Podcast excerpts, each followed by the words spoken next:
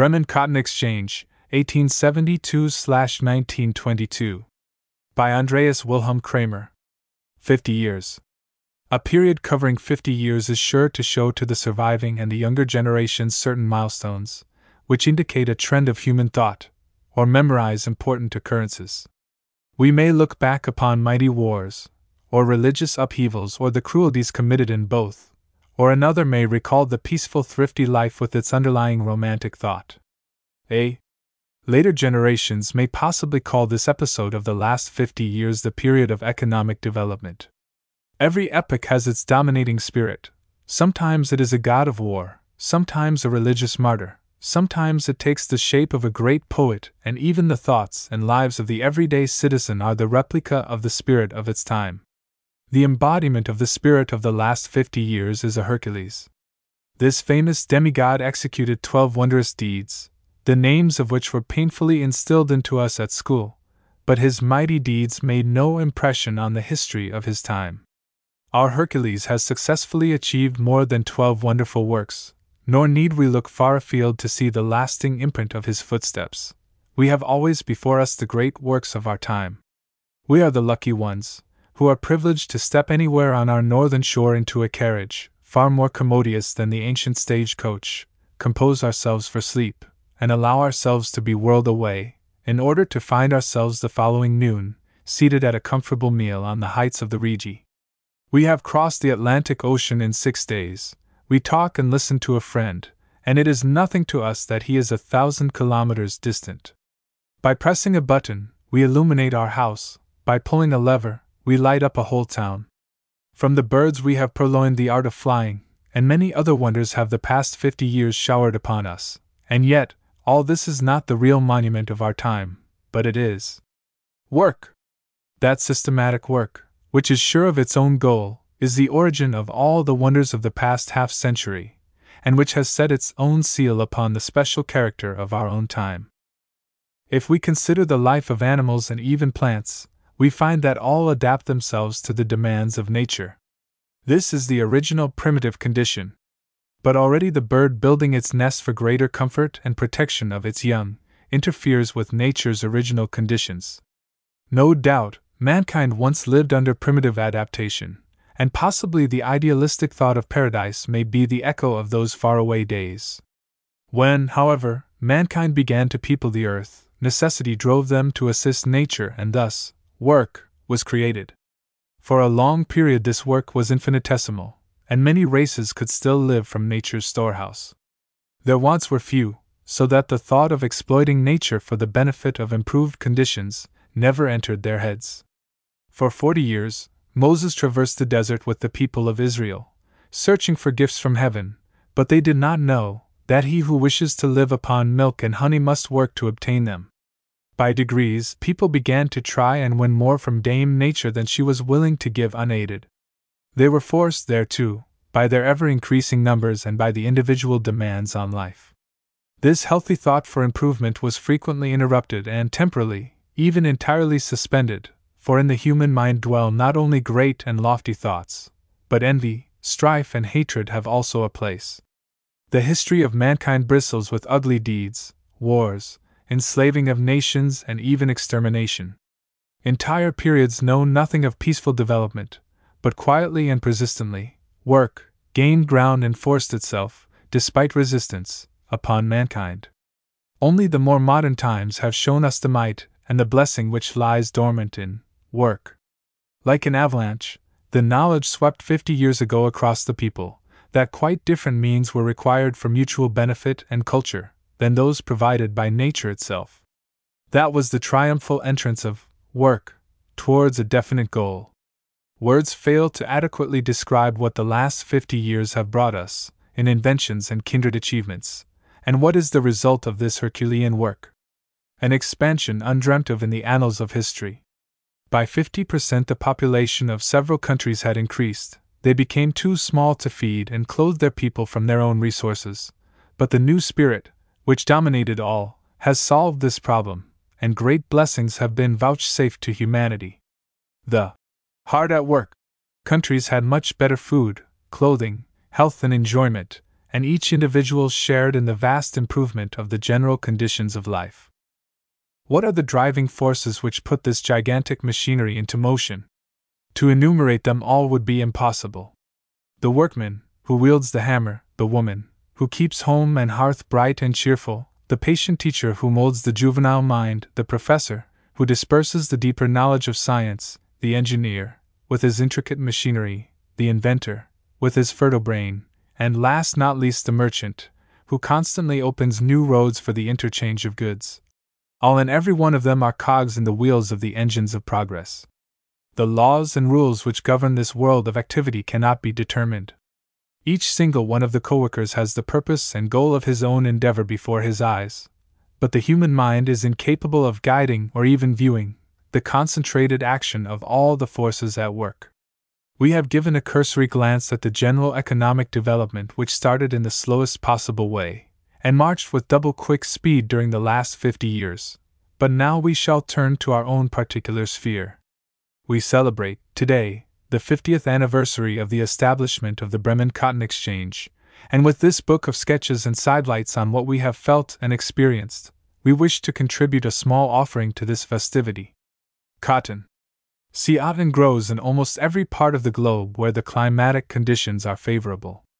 The plant requires a moderate amount of moisture, but a good deal of sunshine and also warm nights. Countries with a moist, warm climate are suitable for the raising of particular good qualities. C. Cotton. The chief country of production is the southern part of the United States of North America. Considerable crops are also grown in East India and Egypt, and lesser quantities come from the Caucasus, Turkestan, China, Brazil, Argentine, Peru, and Africa. The continental consumption looks for the greater part to American cotton, but, also, East Indian is extensively used. In the southern states of America, the first cotton ripens in August. The bolls containing cotton will grow well into the autumn, and even in winter new bolls will be formed, and it is only a killing frost, which terminates the productive force of the plant. When the bolls are ripe, they open, and then the picking commences. As a rule, the first pickings are the best as to color and cleanness, and the longer the bolls are exposed to the inclemencies of the weather in autumn and winter, the more the quality will deteriorate. The picked cotton consists of two thirds of seed and one third of actual cotton. In order to obtain the fiber, the cotton is passed through a ginning machine. From the seeds, edible oil is gained and the residue is manufactured into food for cattle, while the cotton is formed into bales in specially constructed presses. It is natural that cotton should show a great diversity of quality, owing to the influence of weather during the long period of picking. The color of cotton covers a fair range. One sees not only snow white and creamy cotton, but also bluish, gray, red, and mixed colors. The value of cotton is determined by its quality and character. Of chief importance is the percentage of the loss during the cleaning process in the cotton mill. A normal percentage of loss for medium grades is 10%. This is likely to be higher if the cotton has been picked during moist weather and contains much unripe cotton. The color is also of great importance. Discolored cotton has a decidedly lower value, especially when this cannot be rectified by bleaching, which is mainly the case with heavily spotted or bluish cotton. An even greater factor than the outward appearance is the inner value, which is represented by the length and strength of the fiber, staple. The staple length of common American cotton is from 24 to 28 millimeters. In great request are the qualities, which have a longer staple than 28 millimeters, especially when the staple is even, silky, and strong. A difference of only half a millimeter in the length of the staple may mean a difference of 10% in the value. It is of the greatest importance to the cotton merchant as well as to the spinner that the cotton is correctly judged as regards its outward appearance and the length of staple. This adjudication or classing is by no means an easy task. A certain system has been adopted by which the outward appearance of the cotton is fixed by so called standards into classes. A certain number of cotton samples are arranged in a suitable flat box, in such a way that their surface represents the color and cleanness of the respective class. If a lot of cotton is to be classed, samples are drawn from every bale, these are placed together, sample by sample, and the total thus gained is compared with the standard. In this way, an opinion is formed, whether the cotton is equal to the class represented by the standard, or whether it is below it, in which case, this difference in class has to be valued. The judging of the staple is a very difficult task, half a millimeter is of importance, and yet it is impossible to measure staple correctly. Anybody, even with the greatest dexterity in his fingers, will not be able to draw from a piece of cotton the single fibers, place them in such a way next to each other, that they appear like Swedish matches in a box. A good expert, however, is able to draw the staple in a manner that the average length will be accurately judged. To give a correct opinion on cotton, rooms with a good light are required, much experience, and good judgment. Next in importance for continental consumption is Egyptian and East Indian cotton. The former is divided into two kinds the long stapled, which grows on the lower Nile, the Delta, and the shorter stapled, upper Egyptian cotton. The long stapled Egyptian is utilized for the very finest yarns, and its only rival is or was Sea Island cotton. This latter grows on a group of islands, not far from the shore of Georgia, which have a moist, warm climate, but the boll weevil has played serious havoc with that crop, and the cultivation has been greatly curtailed. East India produces shorter stapled descriptions of great variety, but each has a character of its own, and yet to differentiate between them is a knotty problem, especially as now and then one comes across a somewhat fraudulent mixture. The names are mostly derived from the locality in which they grow, while the climate and condition of the ground give the character, and in some cases, even distinctive smell. For instance, Umrah cotton smells like musk. Occasionally, the smell is an indisputable proof of origin. It has taken the continental cotton industry a long time to grow from small beginnings to its present importance the never lacking competition has brought about a great improvement in the quality and variety of the articles produced. It is astounding to compare the raw material in the fields with the finished articles in the windows of some lady's outfitting shop. It requires many diligent hands and high class technical guidance to transfer nature's present of raw cotton into the manifold articles which the people, nowadays, require and desire. The variety of these articles is countless cloth, as fine as a spider's web, and coarse fustian, here finest batiste, and there, strong drill for overalls. Each finished article requires its own particular raw material. Low qualities cannot produce fine goods, and it is also impossible to utilize high qualities for low grade goods. The very arbitrary law for economic production makes it a duty for every spinner to select just that quality of cotton, which is most suitable for his purpose, and it is the task of commerce to adapt the offers and deliveries to the requirements of the consumer. The old time. I in the year 186. In the old narrow office, father and son met, the latter, a newly made partner. He had been, according to ancient custom, a volunteer for several years in London, where he had been well received amongst English families. But it was with strange feelings that he entered his father's office for the first time after many years of absence. I. N. his horizon had widened, while here, little or nothing was changed. The old office furniture, which had done good service for generations, was the same, as no merchant ever thought of altering anything for merely a greater personal comfort, but the old fashioned stand up desks and the well worn leather seats of the high office stools did not look as inviting as of old. His memory had mellowed and idealized their appearance. Of course, the influence of the mother was not permitted in the sacred precincts of the office, even most of the cleaning was done by the youngest apprentice. But from the gray walls looked down proudly the models of the sailing vessels which carried their house flag to distant shores. During the long hours of a voyage, they had been fashioned by captains or clever sailors, and were a constant reminder of deeds nobly done. Here is the Marie, a tea clipper of graceful lines, like a swallow, which made the journey from China to London in 80 days, and had earned, besides a good freight, a high premium for bringing the first tea of the new crop to the epicures in London. There is the Catarina, much heavier in build, she took 180 days to fetch wet sugar and hemp from Manila. One may wonder whether captain and crew ever thought of the enjoyments of life, while they plowed the sea for six months. Yonder, in the full light from the window, is the Nordstern, a whaler, and underneath a picture of the crew. These wild and rough fellows took their lives in their hands, on the perilous journey from Honolulu to the polar seas. They had no regular wages, but shared in the profits from the sale of the oil and whalebone. Their hard earned money, however, was mostly dissipated in San Francisco during a few days of riotous jubilation.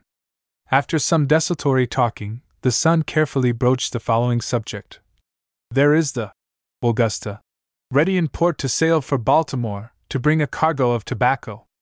Pity that the heavy Kentucky barrels fill only half the freight room and leave so much space empty. I think, father, we ought to fill it up with light goods, principally with cotton. Cotton, my dear boy! I fancy you must be dreaming of the old firm of B. and F. You remember, F. told his agent, in the West Indies, to add to the cargo of asphalt and coconuts 200 bales of cotton. His bad handwriting led to the mistake that 2,000 bales were shipped the moment they were afloat. The southern ports were blockaded, which caused an unprecedented rise in the price of cotton, so that the last of the 2,000 bales were sold at one thaler per pound, equal then to three marks. I do not think, father, that such luck is likely to repeat itself, but the fact remains that we have room empty, which easily might carry freight. Besides, I hear that there is an increasing demand for cotton, as several new cotton mills are being started in Germany. Yes, that is all very well, but think of the enormous risk of the cotton trade. The fluctuations in prices are fabulous. Recently, they have been going down and down. My friend W has been holding cotton for three years and has never seen his price back yet. A loss he will not take, he declares that he will hold that cotton till he is black in the face. That is a wrong policy, W. Ought to have sold the cotton long ago, replaced the same by a lower price purchase. This would have saved him charges and loss of interest, and would have cheapened his original purchase. This is a new method of doing business. We old Bremen people stick firmly to an enterprise until the success is secured.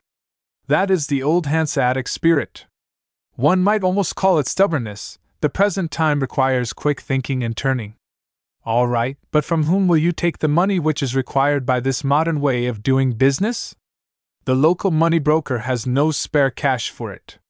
No, father, but I can assure you that in London people are not adverse to assist the legitimate trade, and besides, several of the great London bankers come from this neighborhood and are very well disposed towards Bremen. The Augusta brought, besides her cargo of tobacco, 1038 bales of cotton, quite a big quantity for that time. Questions of Law in the Past. According to the Universal German Commercial Law, and later, according to the Civil Code of Law, the buyer has the right to cancel the contract, or to demand a reduction in price, if the goods delivered do not equal the quality guaranteed. A. Courting. Experts had to decide whether the quality tendered was up to the guarantee. These experts were appointed by the law, in accordance with the proposals of the parties concerned. The cotton trade followed, in olden days, this same procedure, but the weak point was the verdict of the experts, because there were no experts in Germany outside Bremen, and no party could forecast the likely result of the verdict. A far worse consequence of the law conditions was for the cotton trade the fact that the law made no difference, whether the goods differed much or little from the stipulated quality. In both cases, the buyer had the right to place the goods at the disposal of the seller. The result of this was most damaging to the trade, sometimes, the sellers had the worst of it, sometimes the buyers. A few examples taken from actual experience will best explain this. Extracts from business letters of past years. We have received today your 100 bales of cotton, but find the quality not up to our expectations. You have to deliver us middling fair, but the cotton is hardly good middling. We cannot use the cotton, as it is unsuitable for our hosiery yarns. We place the 100 bales at your disposal. We insist upon your taking delivery of the 100 bales. The quality is perfectly correct, you can ask any expert in Bremen about it. We have nothing to do with your Bremen experts, if need be, our local experts will decide. We have no doubt that you know the law on this point. The fact remains that we place the 100 bales at your disposal. Your intention to place the 100 bales at our disposal is caused, no doubt, by the fall in prices. We know very well that if it comes to law, experts will decide, who know nothing about it. Moreover, the verdict will only be given after many months. This is unbearable. What allowances do you want? If you wish us to use the cotton, we demand an allowance of. Your demand is preposterous, but we have to agree to it, as we cannot help ourselves. We prefer not to make you any offers in future. I am sorry to inform you that the 100 bales are not equal to the sample, consequently, I place the cotton at your disposal. The buying sample has been taken from the actual bales delivered, a difference in the quality is quite impossible. We insist upon your keeping the 100 bales. I am sending you a few samples of the delivered cotton. Any child can see that they are different from the buying sample. The samples sent to us are of no account. 100 bales represent a big quantity of cotton, amongst which, a few inferior flakes are sure to be found, if one searches diligently for them. We cannot agree to your demands. My lawyer tells me that every bale and every part of the bales must be equal to the sample. I have opened several bales and find the contents very irregular. There are good and bad flakes in them. I can only use regular cotton. The 100 bales are at your disposal. Your 100 bales turn out very badly indeed and are much below the guaranteed quality. What allowance are you willing to make us? There can be no question of an allowance. If the 100 bales do not suit you, why do you not place them at our disposal, as you did in a previous case? This time, however, prices have advanced, while last time they had fallen, now perhaps the case will appear to you in a different light. You surely never expect me to take bad cotton instead of good? I cannot return the cotton, as I cannot stop my mill. I propose that experts fix the lower value, and you pay me the difference according to law. If you wish to invoke the law, you must remember that the cotton is not allowed to be touched till the experts have made their report and the legal verdict has been given. You say, You must use the cotton at once, while our agent tells us that a few bales have already been spun. This finishes your claim, and we refuse to do anything in the matter. A spinner bought direct from America 100 bales of a certain class. The market rose rapidly, and when the bales arrived, they were much inferior, in fact, fully two classes too low.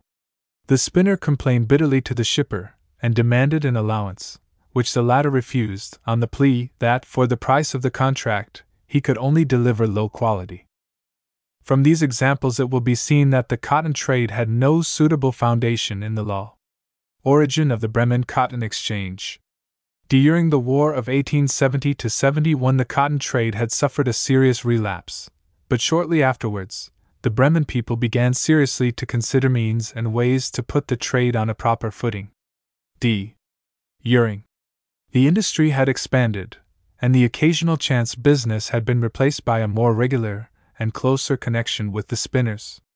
The main thing to do now was to find a proper basis upon which a regular market could be built up. The various questions of law had to be adjusted in a broad minded manner to suit the particular need of the cotton market. Liverpool offered a good example for this, as there, everything had been adapted to the peculiarities of the cotton trade. Here, in Bremen, first of all, the credit system had to be abolished. It was manifestly impossible to increase the import, as long as the importer was obliged to sell the cotton on three to four months' open credit.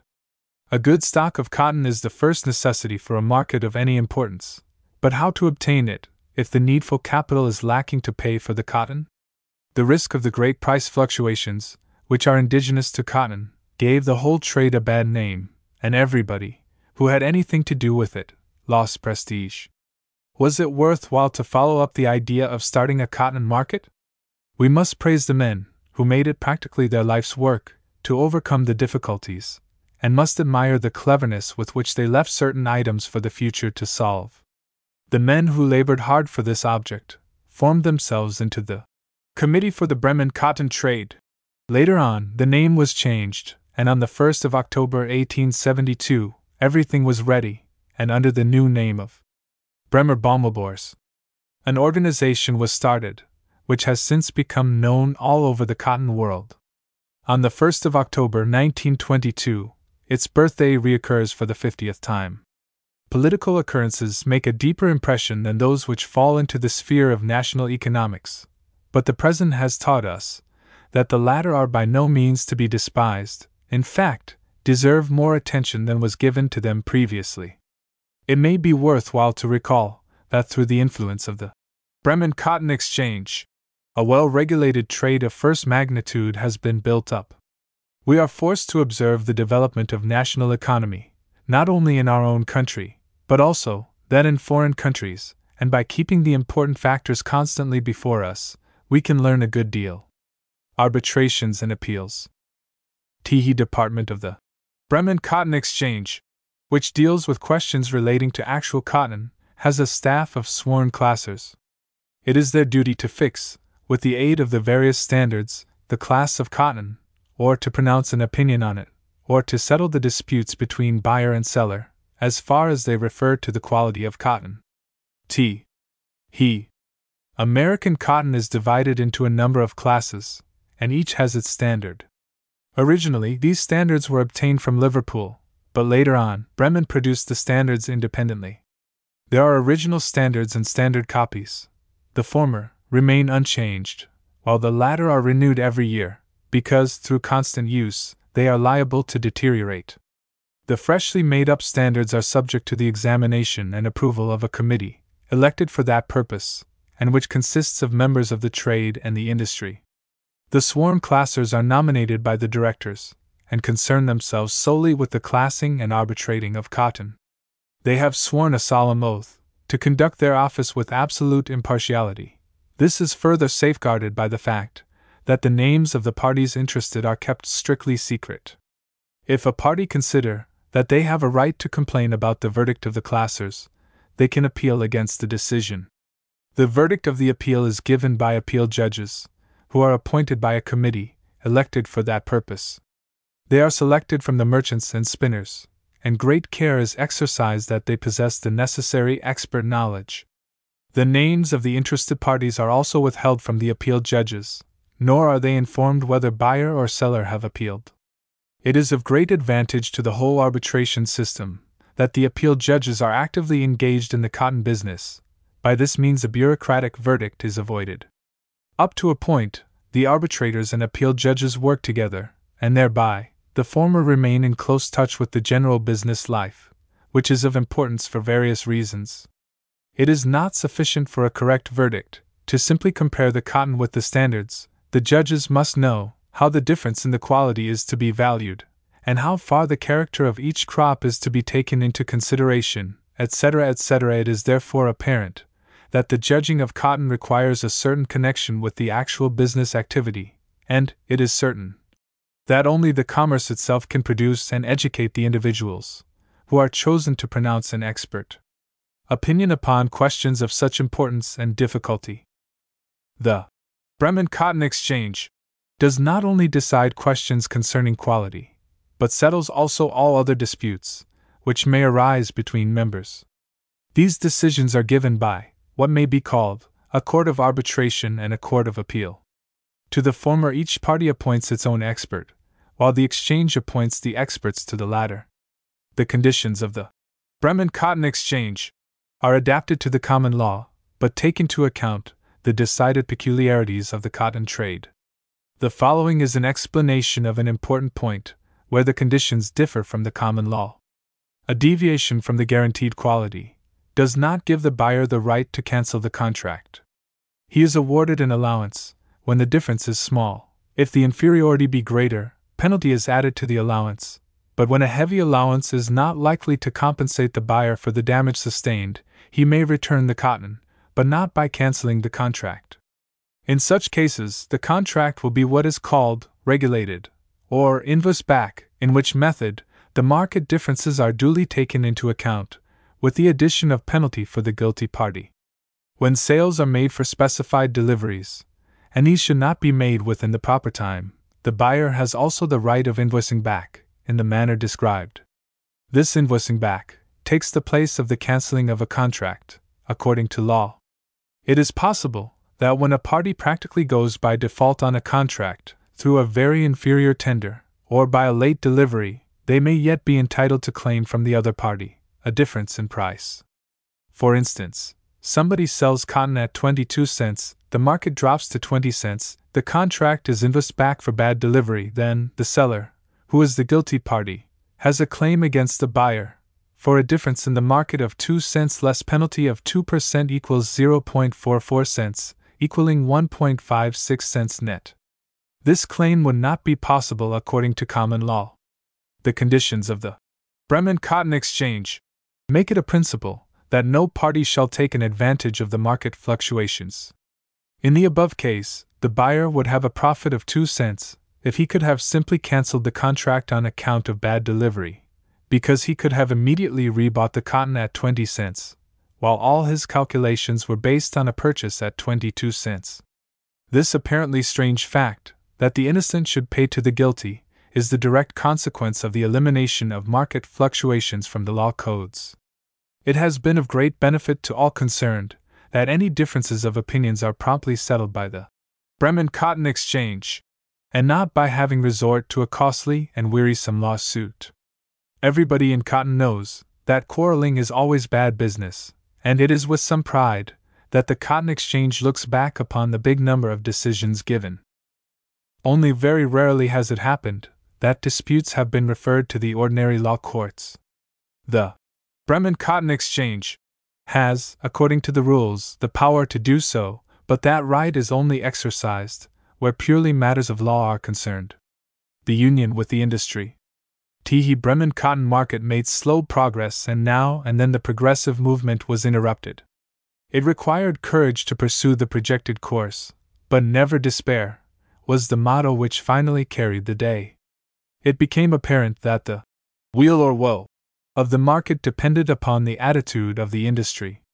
Far sighted men strove hard to awaken an interest for Bremen amongst the spinners, who still utilized considerably the Liverpool market. T. He. The following letters bear witness how this idea was received Bremen, 1886. The time has arrived when the South German cotton industry should decide to come a step nearer to the sea. Frequently, complaints have been made about mutual misunderstandings, and that this lack of understanding had given rise to friction. If the spinners would unite with the Bremen cotton trade, an opportunity would be created for eliminating these misunderstandings. By talking matters over in a friendly spirit, and becoming known to each other, common interests could be defended and furthered. There is no danger that the spinners might be outvoted in Bremen, for there is a strong feeling here that the common welfare must predominate, and that the Bremen trade depends, to a large extent, upon the goodwill of the industry. Augsburg, 1886. We note with pleasure the suggestions, which we received from you verbally, and by letter, and are convinced that the reasons which you advance for a union with your market are perfectly correct. Many of our spinners are a little out of the world, and it would be of advantage to them to come into closer touch with the foreign and oversea trade. We shall gladly come to Bremen, after the necessary arrangements have been made in Augsburg. We do not wish to be merely affiliated, but desire to become active workers. For this purpose, we should require full membership, with voting power. We shall take care that Bremen as a German seaport attains the position in the cotton world which it deserves. In July 1886, the entry of the German spinners into the Bremen Cotton Exchange became an accomplished fact. The arrangements, which the trade had made, for dealing with the cotton business in a just and fitting manner, were pronounced excellent. It was resolved with great enthusiasm to unite forces for the fostering and regulating of the cotton import trade, thereby creating for Bremen a great cotton market, and for the spinners an easier way of obtaining their raw material. Six spinners joined the board of directors of the Bremen Cotton Exchange, the German spinners' unions were now united with the Bremen Cotton Exchange, but, in the course of time, Swiss and Austria Hungarian spinners followed suit. Through this fusion, the Bremen Cotton Exchange gained greatly in importance, influence, and business activity, so that it stood on equal terms with the great foreign exchanges. At many meetings, spinners and merchants have peacefully sat at the same board table, although the interests of both groups are frequently opposed to each other. Now and then, this has been apparent, but on the principle that good reasons must give way to better ones, differences of opinions were settled after proper discussion. mutual understanding, and a determination to pay due respect to the interests of the other party have always been the leading spirit of the meetings. Today, it stands beyond any doubt that through this fusion, great benefits have accrued to both parties, and to the far sighted men who brought this about, great honor, praise, and veneration are due. In the following, we give a few figures concerning the number of members and the activity of the Bremen Cotton Exchange. 300 446, 29 642, 653 567, 7340, 1,089,956, 67048, 1,295,441, 63,692, 2,396,128, 208,402, 2,554,284, 315,597, 2,165,657, 245,576, 405,058, B 8698, 1,041,608, 215,066. We cannot possibly conclude this chapter without drawing attention to the fact that if the commerce has reached its present greatness by its own endeavors, the industry is fully entitled to an equal share of praise. The German cotton industry had to pass through many a hard fight. There was a time when German goods were deemed inferior, mainly for the reason that they were not known. The German export trade owes something like an apology to the industry, for the poor support it gave at first to the exertions of the manufacturers, to create a market for their goods in foreign countries. It took a long time before German goods were appreciated in foreign markets, but eventually they gained for themselves a high class reputation. The Bremen Cotton Exchange views with pride the success of their fellow members of the industry. Financial items. I, in those days, when the world spoke of the five great powers, money was called the sixth great power, and that with full right. It is a fact that money means power, and that in a wider sense of the word than is generally accepted.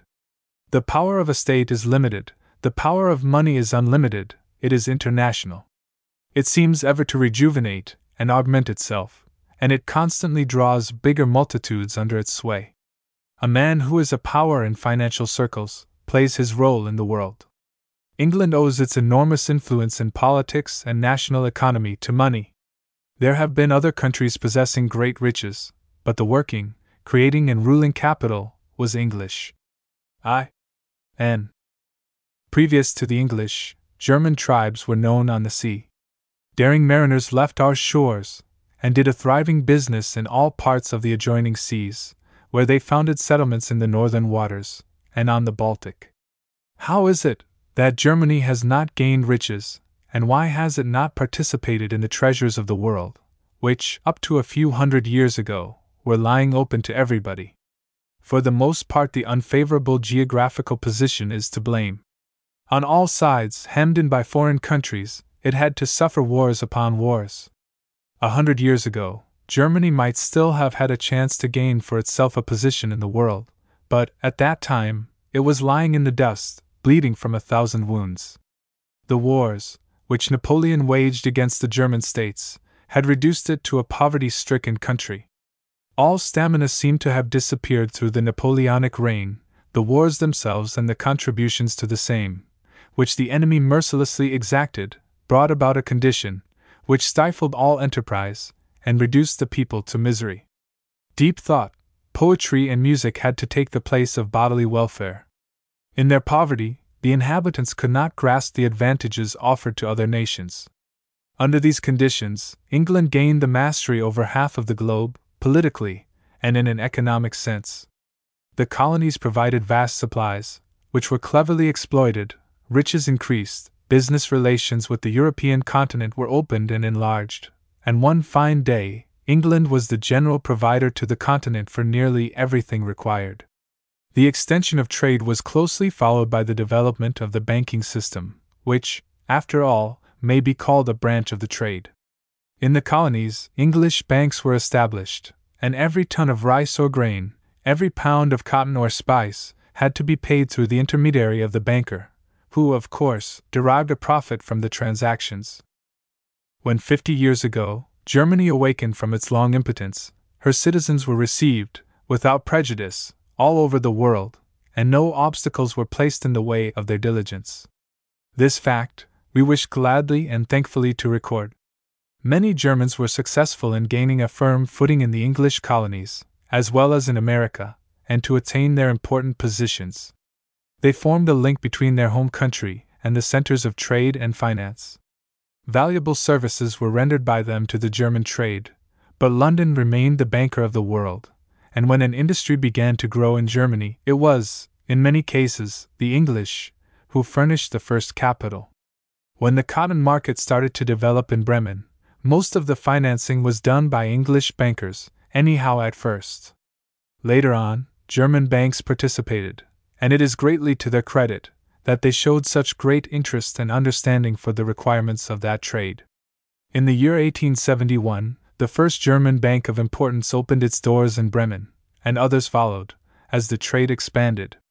The cotton trade remained, in a certain measure, true to the English banks, while the other branches of commerce worked mostly through German banks, and a great incentive was given to this by the fact that American bankers considered German money equal to the American and English values.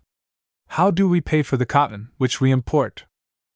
The planter receives the purchase price from the shipper through any one of the numerous banks in the South.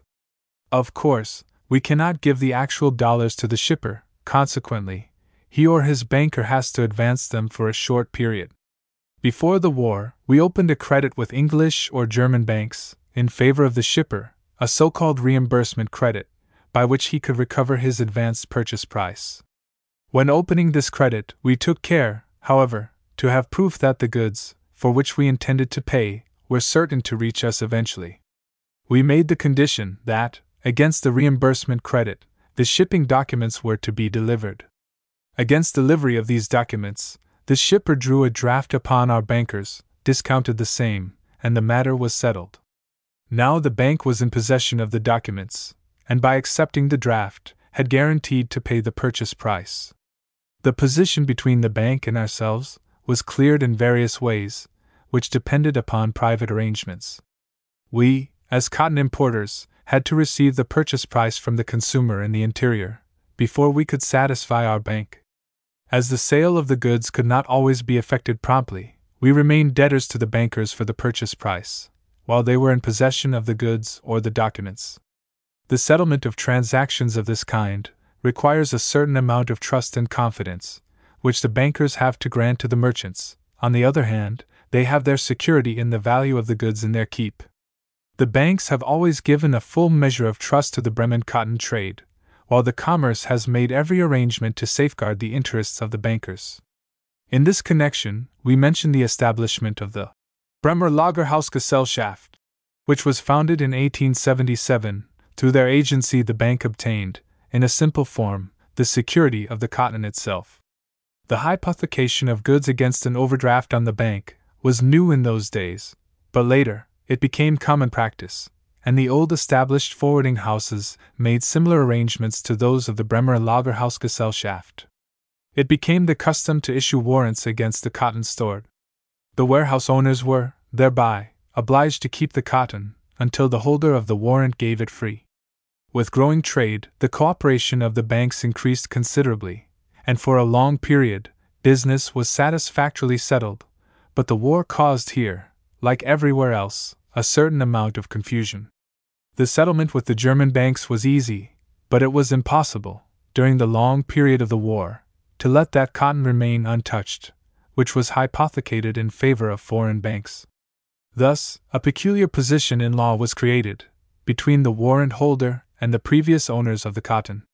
The settlement of these questions lies with the respective committees of the Peace Commission. The financial treatment of the import business after the war is vastly different from previous methods. The American bankers play a far more prominent part, as the German importer pays in dollars on arrival of the goods in port, and he has to buy the dollars at a rate of exchange, which is subject to the vagaries of the stock exchange. Recently, a moderate credit has been given to the importer, but the further development of affairs is uncertain. Business in futures.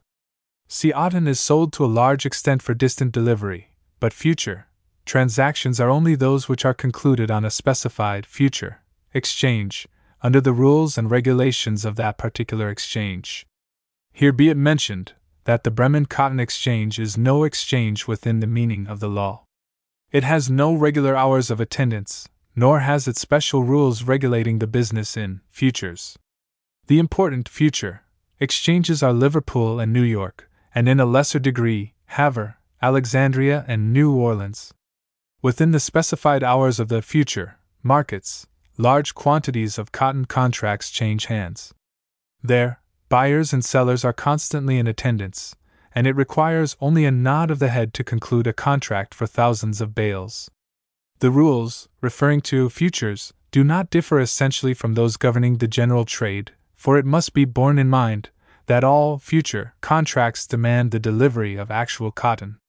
Nobody can escape this duty. If he has sold futures, he must deliver, unless he buys the contract back before it falls due, or vice versa, which, of course, refers also to any ordinary delivery contract.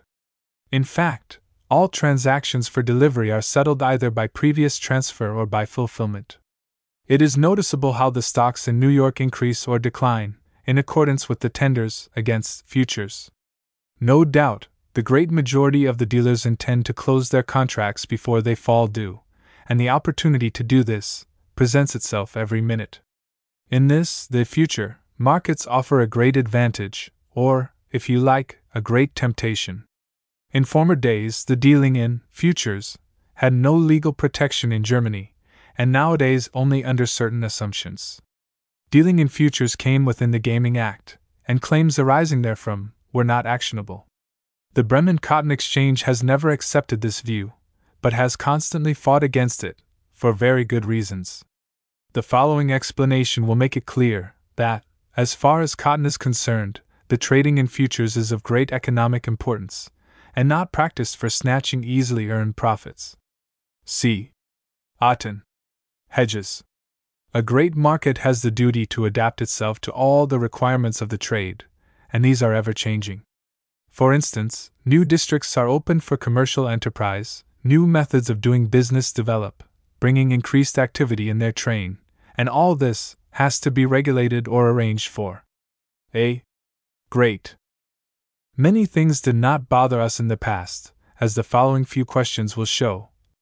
How can we, without risk of the market, sell cotton in spring, which will only be grown in autumn? How can a planter sell the cotton which he has picked, when there are no buyers at the moment? How can a manufacturer protect himself against a decline in the price of cotton, while his goods are being prepared for the market? How can a manufacturer accept orders for late deliveries, without possessing the cotton? How can an importer take advantage of the great quantity of offers, which flood the market, during the first few months of the gathering of the crop?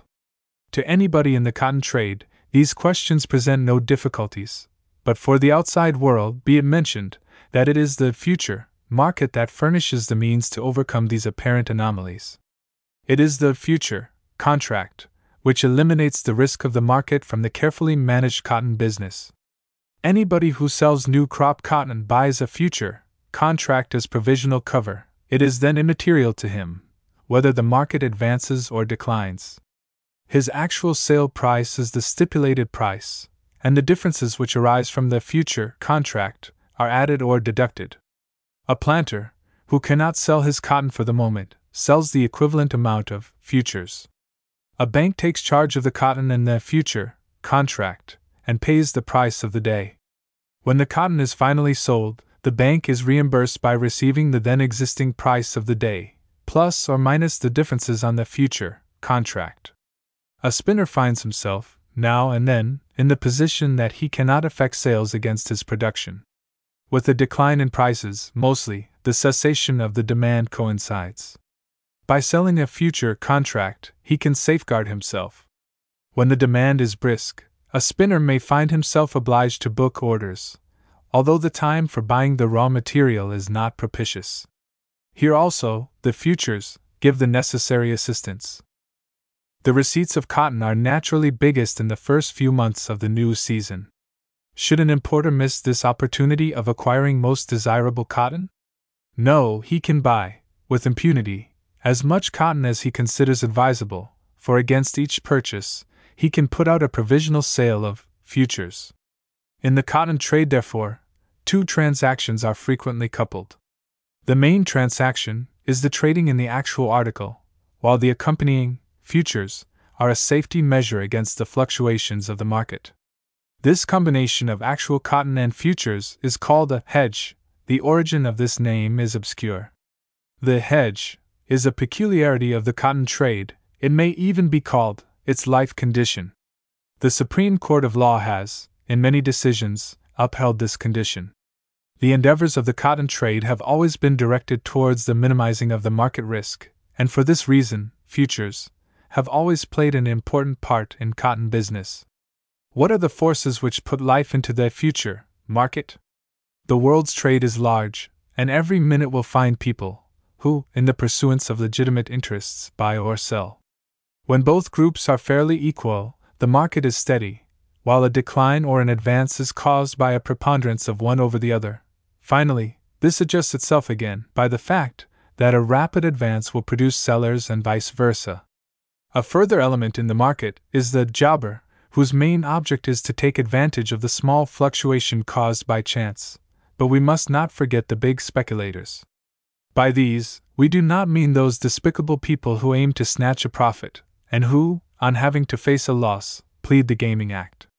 Experience and force of circumstances have, luckily, driven these parasites almost out of the market.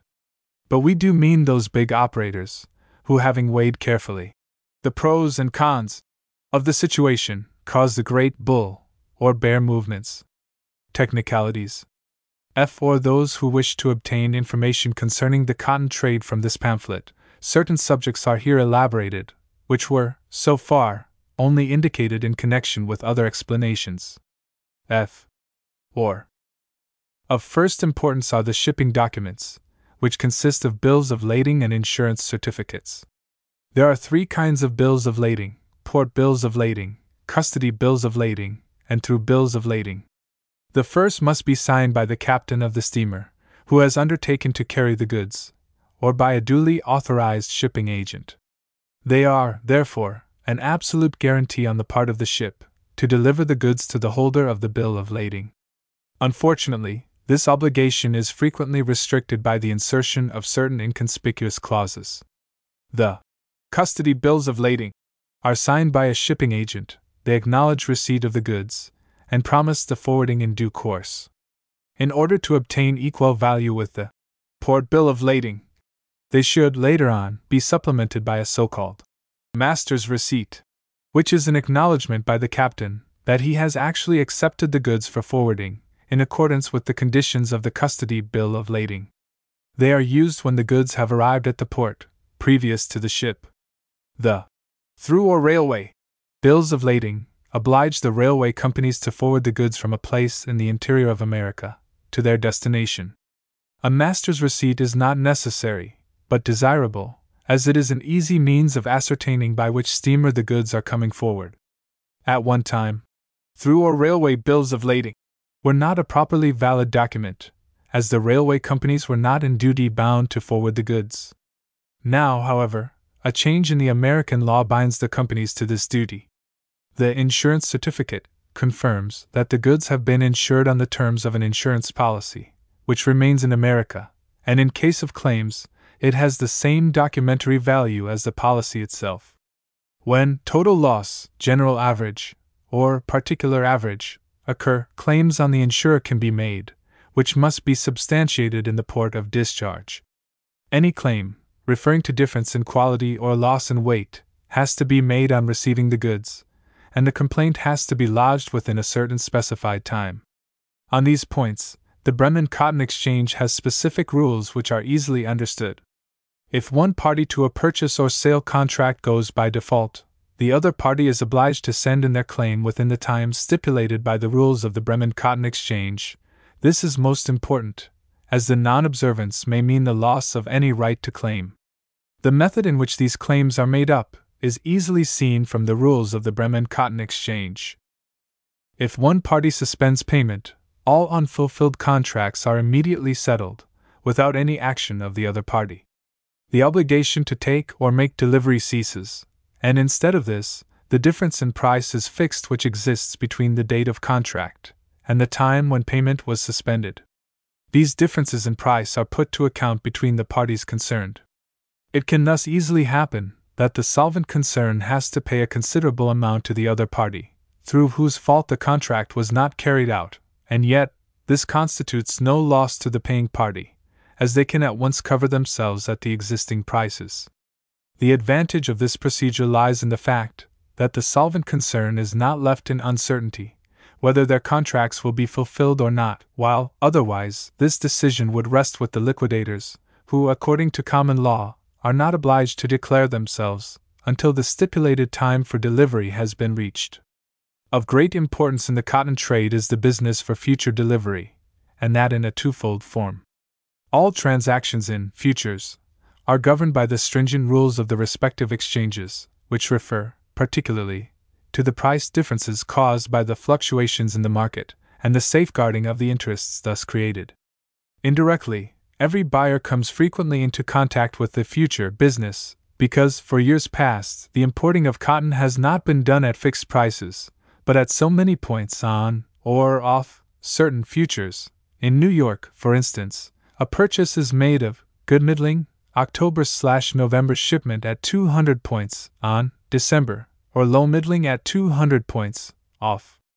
At any period up to the time of shipment, or even of arrival of the cotton, the buyer can elect to fix the price on the market of the following day. Should then December in New York stand at 20 cents, the price for good middling would be 22 cents or 18 cents for low middling. Very peculiar is the hedge business to which reference has been made, and it might be advisable to give a few examples as an explanation. A spinner is obliged to buy cotton to prevent stoppage of his mill. A sale of yarn is impossible for the moment, and he decides on a hedge transaction. He buys good middling at 22 cents and sells at the same time in New York 200 December futures at 20 cents. Later on, the market advances to 22 cents, and at this price the spinner covers his future contract, thereby losing 2 cents. The purchase price of his 200 bales is now not 22 but 24 cents. As the movements of cotton and cotton products run on parallel lines, he has the same chance, for the sale of his production, on the basis of 24 cents, as he had at 22 cents. He gained a longer period to effect a favorable sale, while the chances of the market remained the same. It would have made no difference had the market declined to 18 cents, with a consequent gain of 2 cents, instead of a loss of 2 cents. The cotton would then have cost 20 cents, but this would have been no advantage to him, as the opportunity for selling his yarns would also have been on the basis of 20 cents. A spinner sells his yarns for a distant delivery. At that moment, however, it does not suit him to buy the cotton, he prefers to cover himself in futures, and therefore buys 200 bales December futures in New York at 20 cents. He has calculated that the sale price of his yarns allows him to pay 24 cents for good middling. He watches the market for a favorable opportunity to buy good middling. He succeeds in buying 200 bales at 300 on December. On arrival of the 200 bales, he fixes the price with his seller. Now he must be careful to liquidate his future contract at the same moment. Both are done at 18 cents, and he loses 2 cents on his futures. The cotton, however, cost him 18 cents, plus the 300 points, on, equal to 21 cents. He therefore makes a profit of 3 cents on the calculated purchase price of 24 cents. From this are to be deducted the 2 cents loss on the futures, remaining 1 cent net profit. The fluctuations of the market had nothing to do with this profit, which he had, so to say, in his pocket right from the commencement, as he had sold his yarns on the basis of 24 cents for cotton, with futures at 20 cents. In fact, he bought his cotton at 300 on for good middling, with the value of futures at 20 cents, which equals 23 cents. The hedge business, therefore, does away with the market risk, now in what consists its value? The profit on cotton does not lie in the fluctuations of the market, one has to look for it elsewhere. The chances of profit making are to be found for the merchant in judicious buying, while, for the manufacturer, they consist in the lucrative production of his finished articles. The merchant requires for advantageous buying, far reaching connections and a widespread organization, he has to survey the entire field of cotton production, he must watch for every opportunity where cotton is pressed for sale, he must know which district has grown the qualities mostly preferred, in short, he has to keep himself extremely well posted. The consumer has to work with the same tension, to find the devious ways which lead to a profitable result in his business. Hardly ever do big profits stare one in the face, and should a particular good opportunity arise, it never lasts long, as everybody wishes to participate in it, which, of course, spoils the best chance. For the common welfare, competition tends to reduce the prices of everything to the lowest possible level, that is the natural course of events. Occasional deviations are simply exceptions, that, according to the old proverb, prove the rule. What is the technical value of a market? The most pressing requirement for a spinner is a big supply, and this, naturally, collects in a big market.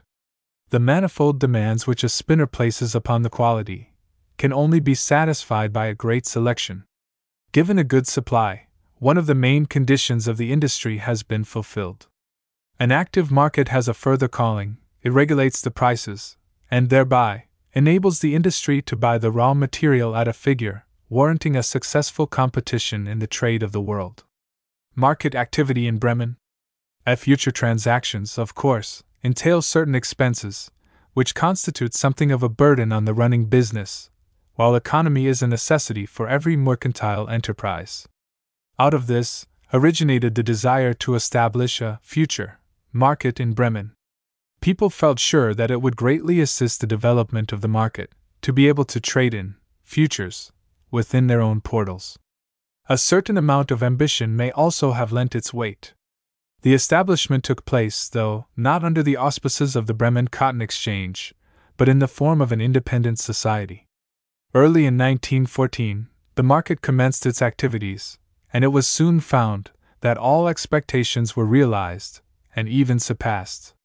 The clearing house, which was started simultaneously, fulfilled all requirements. The business with the spinners had now a foundation, which answered all demands of modern times. Covering transactions, which previously were cabled to New York and Liverpool, could be executed here every minute within business hours. Where orders from spinners were concerned, the whole transaction could be done by telephone. The future market blossomed out in such a way that no fears were entertained for its successful future. F. Yutcher. The coping stone had been set on the edifice of the Bremen cotton market. With the growth of the industry in Germany, the Bremen cotton trade expanded, and the business with the surrounding countries grew in proportion. Russia, Poland, Austria Hungary, Switzerland, Italy, Holland, and Belgium all became faithful customers, and the Bremen Cotton Exchange hummed with activity. Here was the center of all the efforts to provide the consumer with the desired material at the lowest prices. Every evening, at a late hour, when the last news from America had arrived, a flood of telegrams carried advantageous offers down to the smallest and most distant places on the continent. Not only the cotton spinner, but also the weaver, the printer, and the wholesale dealer took an interest in the Bremen offers. Like clockwork operated the business intercourse between the cotton factor and the cotton consumer the war.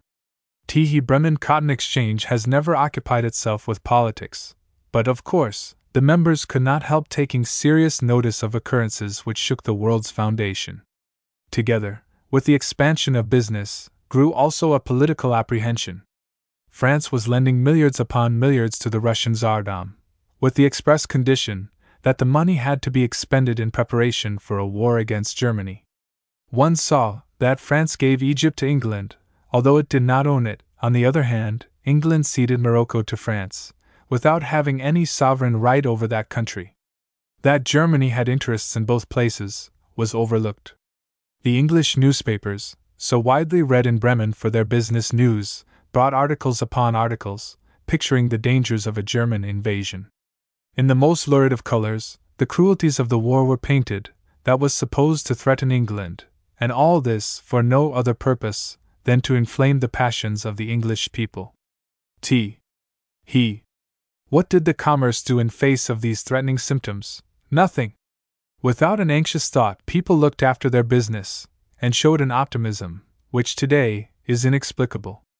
On the 25th of July in 1914, after the Austria Serbian ultimatum, careful merchants insured their afloat cotton against war risks. The big German insurance companies took this risk for one eighth percent. Let us repeat it one eighth percent. How was it that the insurance companies were so unconcerned?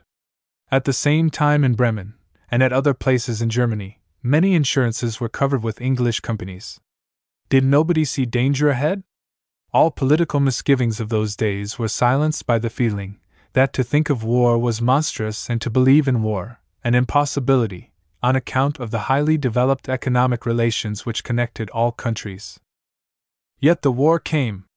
At the outbreak, many cargoes of cotton owned by Bremen merchants were afloat, and many, future contracts were open in the Liverpool market. Later on, the cargoes were taken by the enemy, and the Liverpool contracts were liquidated, in accordance with a certain system, but without the consent of the other parties to the contract, and without reservation of their rights. Bremen had a considerable stock of cotton at the commencement of the war, consequently, was in a position to supply the German cotton mills for a long time.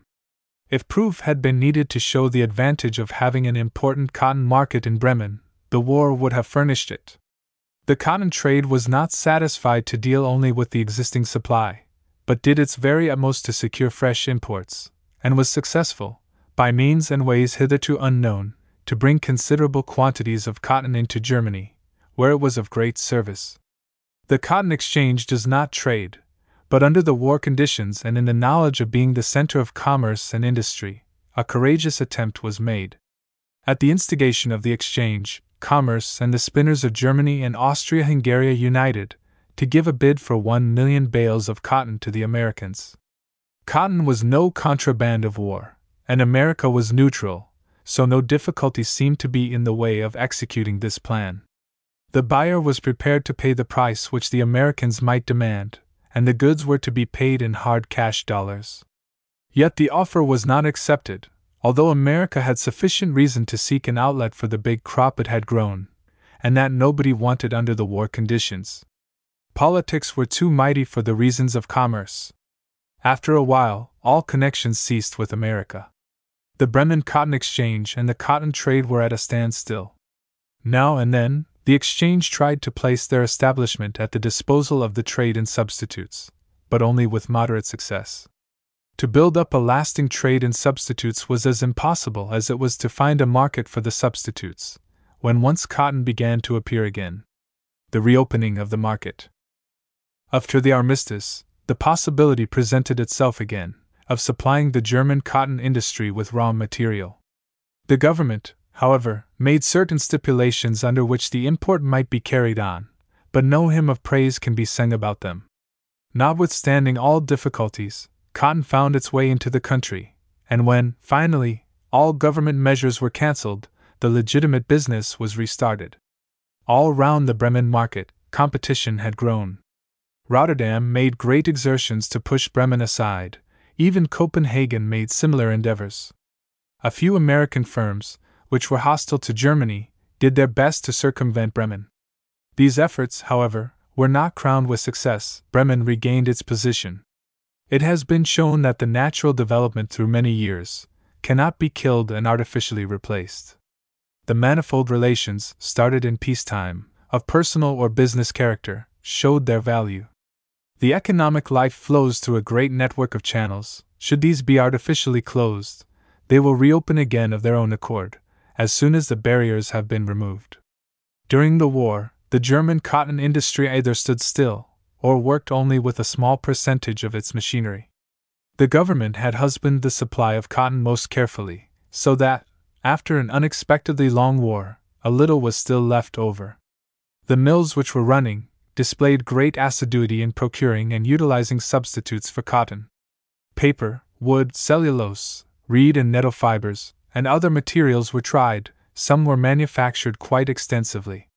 During the war, they did good service, but in normal times, they cannot usurp the place of cotton. After surmounting many difficulties, the German cotton industry is once more in full swing, and with it, Bremen is again the important continental cotton market. The surrounding countries buy in Bremen as of old, though some outlets are still closed, owing to political and economic reasons. A. After. During the last three years, before the war, the import of North American cotton to Bremen averaged 2,500,000 bales. During the season 1920 21, it reached 1,200,000 bales, and in 1921 22, 1,500,000 bales. The decline, against the former years, is caused, partly, by the disappearance of some outlets, and partly by the shorter working day. American crops and consumption. Teehee activity of the Bremen Cotton Exchange depends, to a large extent, upon the import figures, and these again are under the influence of the various crops. In America, big crops alternate with small ones. The cause for this diversity is to be found in the climate conditions, and also in the ruling range of price. High prices stimulate an extensive planting and a careful cultivation of the ground, while low prices have the contrary effect. The crop figures from 1872 to 1914 were ascending, an occasional decline was made good later on. T. He. The following figures will make this clear. American crops 3,650,000, 4,302,000, 4,745,050. 5,136,000, 5,477,000, 6,884,000, 8,940,000, 10,025,000, 10,985,000, 9,749,000, 13,697,000, 11,326,000. 11,966,000. 14,614,000. 16,738,000. 12,664,000. 12,345,000. 12,817,000. 11,921,000. 13,711,000. 8 million. Estimated.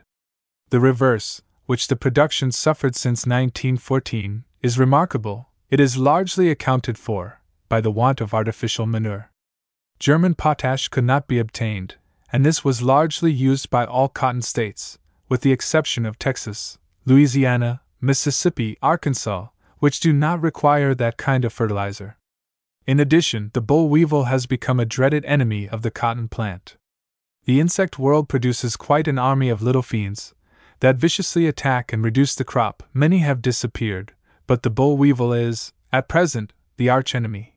It is a small beetle which bores into the bolls to deposit its eggs there. The following figures give the distribution of the American crops. From these statistics, the important lesson to be learnt is that America has surpassed all other countries in the growth of the cotton industry. Fifty years ago, and later, America used only about 30% of the crop for home consumption, while now, it requires more than half. Equally remarkable is also the rapid growth of Japan. For many decades after 1872, Japan used hardly any American cotton, but in 1913, it took 465,000 bales, in 1920, 780,000 bales. In 1921, 600,000 bales. And the estimate for 1922 is 800,000 bales. Besides this, a great many other descriptions are spun there. The use of East Indian cotton is even greater than that of American, and it reached two thirds of East India's consumption, thus placing Japan, after America and England, in the third place of cotton consuming countries. During the first half year of 1921, it has even outdone America and England, because these two countries were in the throes of a crisis. For many decades, England had almost a monopoly for providing Asia, and the rest of the world, with cotton goods, and required a corresponding amount of raw material, but now, it has lost that position. Grave concern is felt in England, as well as in the whole of Europe, regarding the future of the cotton industry, as it seems impossible to prevent a further expansion in America and Japan. Besides that, there is the growing menace of the boll weevil, which many people consider an unwelcome guest, that has come to stay. Amongst the other cotton growing countries, Brazil perhaps offers the best prospect, on account of the great interest taken there in the cultivation of the cotton plant. Also, the Argentine gives rise to some hope. Bremen's position in comparison to the rival markets. Tehe following figures are intended to show how the imports of Bremen, and its consequent importance, have grown in comparison to the great rival markets of Liverpool and Havre. T. He.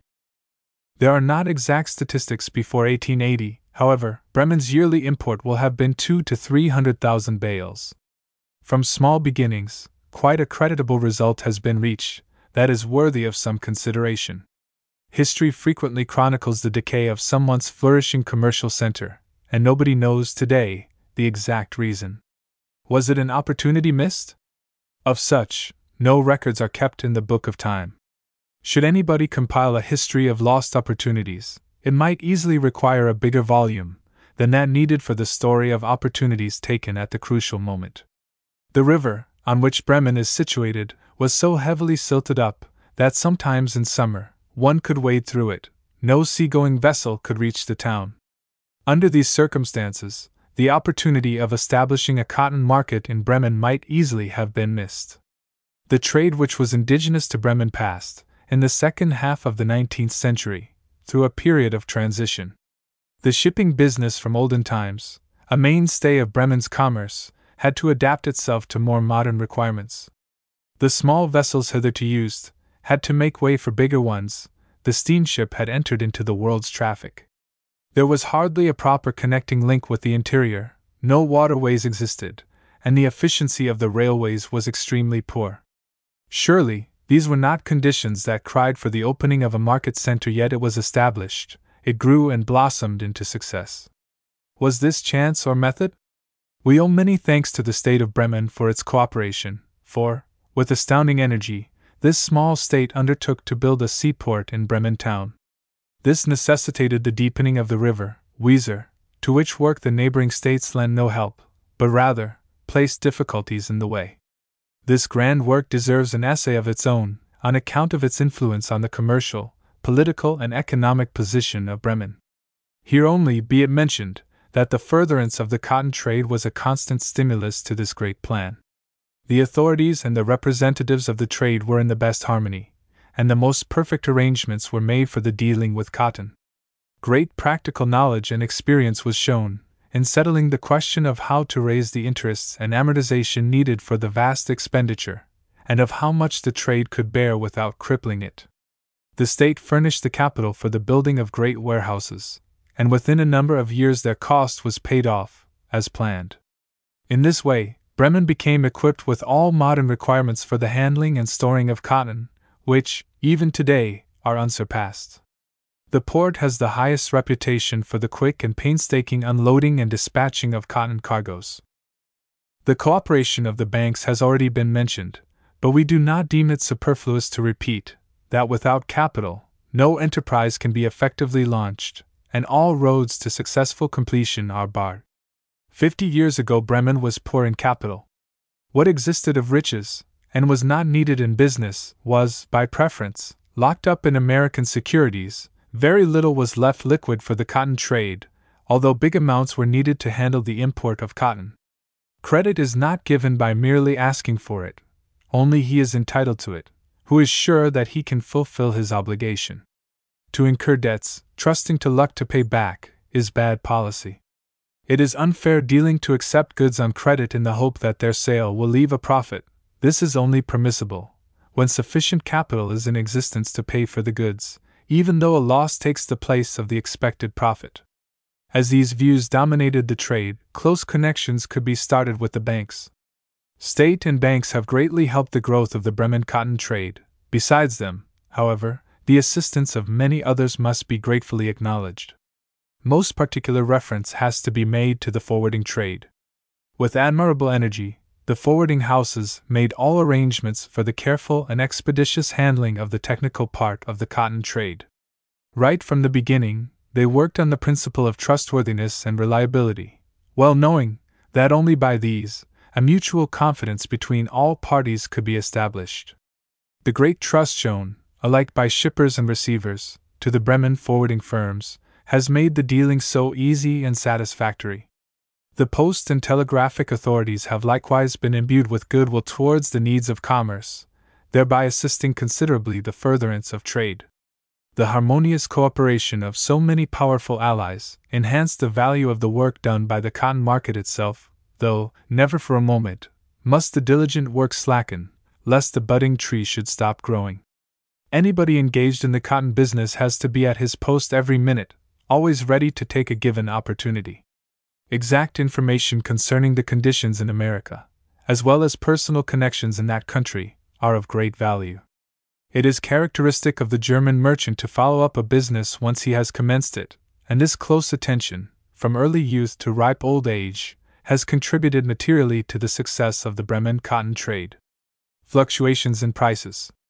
I end the spring of 1921. The following conversation might have been overheard between an American and a German. I. N. A. You see, the consequences of the war are worse for the victor than for the vanquished. G. Only apparently, and for the moment. The future, I fear, will teach us something different. A. Nobody can look into the future. At the present minute, we witness the biggest economic collapse that the world has ever seen. All countries suffer from it, except Germany. All states had made preparations for peace, now the stored up goods are lying there, and nobody wants them, not even Germany. We thought that Germany, bare of everything, would swallow anything. Gee, The reason is that Germany cannot pay. Her gold and tangible gold values have been taken from her. Why do not the other countries buy? Their peace production has been lying idle for years, consequently, the shelves must be fairly empty. A. Quite right, but prices have risen to an unreasonable height. During the war, a most wasteful regime prevailed. Everybody made big profits or received huge wages, and accustomed himself to a most sumptuous life. Now, vengeance is upon them, for nature does not allow herself to be ravished, nor does she present gifts for extravagant living. G. If prices have been driven to an unreasonable level by wasteful workings, then, a big decline in prices is the only remedy. A. We are in the midst of a phenomenal collapse of prices. Cotton is a barometer for all other goods. The price in America is, today, 11 cents, a short while ago, it was 40 cents. G. What does the planter say to this? A. The cost of production is for him this season about 25 to 30 cents per pound. He has worked for nothing, and besides, loses a good deal of money. As his means are small, he will be heavily in debt. G. And the further consequences? A. The planter is absolutely unable to produce a similar crop. It is the old story when prices are too low, the crop will be curtailed. G. We have always experienced that low prices are followed by high ones. What other consequences is this collapse in prices likely to have? A. All cotton goods fall in the same proportion as the raw material. This means a bad crisis for commerce and industry, and an unprecedented amount of unemployment. Besides, this colossal drop in prices has caused other very peculiar situations. G. Of what nature? A. It is well known that cotton is rarely bought at a fixed price, but generally, at the future price of the day on which the buyer calls his cotton, plus or minus the agreed upon difference for the quality bought. Now, several American houses sold low qualities at 12.50 cents off. At that time, futures were 40 cents, so that the seller calculated to receive about 27.50 cents today, futures, are 11 cents, so that, if the buyer calls his cotton today, he receives it for nothing, and can claim 1.50 cents per pound as well. G. Impossible! No German law would permit a buyer to demand his goods, without paying a price at all, and be justified in claiming money in addition from the seller. A. What decision would the Bremen Cotton Exchange give? two possibilities are to be taken into account. If the seller has taken a future contract as cover, he has no loss, even if he gives the cotton for nothing, and pays 1.50 cents in addition, because the difference in the futures indemnifies him. But if he has no futures, what then? To part with valuable cotton for nothing, and pay good money as well, would exceed the demands of Shylock. G. The Bremen Cotton Exchange would probably decline to adjudicate. It has the right to refer it to the ordinary law courts. A. A hard nut to crack for the law. German and American agree on the following. It is a peculiar thing that cotton has always new riddles in store for us. The fluctuations in prices are enough to drive a man mad. Woe to him who is drawn into that maelstrom. The hedges are a safeguard against price fluctuations. The careful merchant thinks he is on solid ground, when, all of a sudden, the premium for the quality begins to rock and he wonders what is worse the fluctuation of the future market or those of the premiums. Hundreds of thousands of bales have been sold, at a premium of 10 to 15 cents for good middling. Today, the premium is 3 cents. That spells hard times for the cotton market. It is a consolation that bad times are quickly followed by good ones, and that the darkest hour is before dawn. Cotton typifies life and death, joy and sorrow. It is like an untamed animal, it deals serious wounds, it indulges in buck jumps that none can foretell, nobody has ever driven it in harness. And yet, he, who deals with it quietly, carefully, and pluckily, will always remain fresh and full of life. Cotton is king! The Exchange Building. I. In the year 1902, the Bremen Cotton Exchange opened the doors to its various tenants, and, as the outward appearance of a man has an influence on the impression he makes upon us, so does the building which houses the cotton trade play its part. Previous to that date, the business of the exchange was carried on in rented rooms, but with expanding trade, these became inadequate, and a new building was contemplated. The idea was to make the outward appearance worthy of the importance of Bremen's cotton trade, with due consideration to the local conditions. Bremen can boast of a thousand years' history, and has many fine examples of ancient architecture, notably around the marketplace. There you find in the rich ornate style of the Renaissance, the Rathaus, Town Hall, and in another style, that however blends harmoniously, is the Schutting, the seat of the Chamber of Commerce, the Dom Cathedral, the General Exchange, as well as a number of private houses of a later date. The combined appearance of these various buildings form an imposing picture. The site for the new exchange is situated in this very neighborhood, consequently, a building had to be designed that fitted in with the whole scheme. Prominent architects competed, and the plans that gained the first prize were accepted and commissioned for execution. Unfortunately, it was proved later on that the choice had not been a lucky one. The architect adopted the style of the ancient Rathaus, but the rich ornamentations of this architecture proved its doom. Beautiful as the effect was on the smaller, gracefully built Rathaus, yet on the ponderous building of the Exchange, it was utterly unsuitable. And another thing the architect did not consider sufficiently the old guild masters, with their circumspection and devotion, erected buildings to last an eternity, while nowadays, all is hurry and scurry, the sooner the job is finished the better, as fresh orders are waiting. This may, possibly, be some excuse for the little care bestowed upon the selection of the material. The soft sandstone selected was excellently suited to the quick sculpturing of the overrich ornaments, nevertheless, it was a ghastly mistake to have chosen it. Ten years after the building was finished, one of the decorations, loosened by the weather, fell and killed a member of the exchange. An examination showed that a great number of projecting stones were so weather worn that they crumbled in the hand. An ugly scaffolding had to be erected to protect the street traffic. Measures were at once taken to construct the front of the building more solidly. The most prominent experts were asked for their advice, but the war broke out, and nothing could be done. During the first years after the war, want of money prevented the starting of the repairs. These had become more extensive, owing to the Revolution, when the building had been under artillery and rifle fire. At last, however, came the propitious moment when one could think seriously of beginning the work. It was thought of raising half the estimated cost of fifteen millions, by voluntary contributions from the trade and the industry, and both responded nobly to the call. But the moment the money was secured, most of it melted quickly away through the depreciation of the mark. Nevertheless, this day of the 50th anniversary sees the work in full swing, and it will not be long before the too richly carved front of the building will have given place to one of greater simplicity and nobility, which better express the wishes of the Cotton Exchange. The interior of the exchange is entirely adapted to the needs of the business, special attention is being paid to the light. The judging and valuing of cotton require a pure and clear daylight.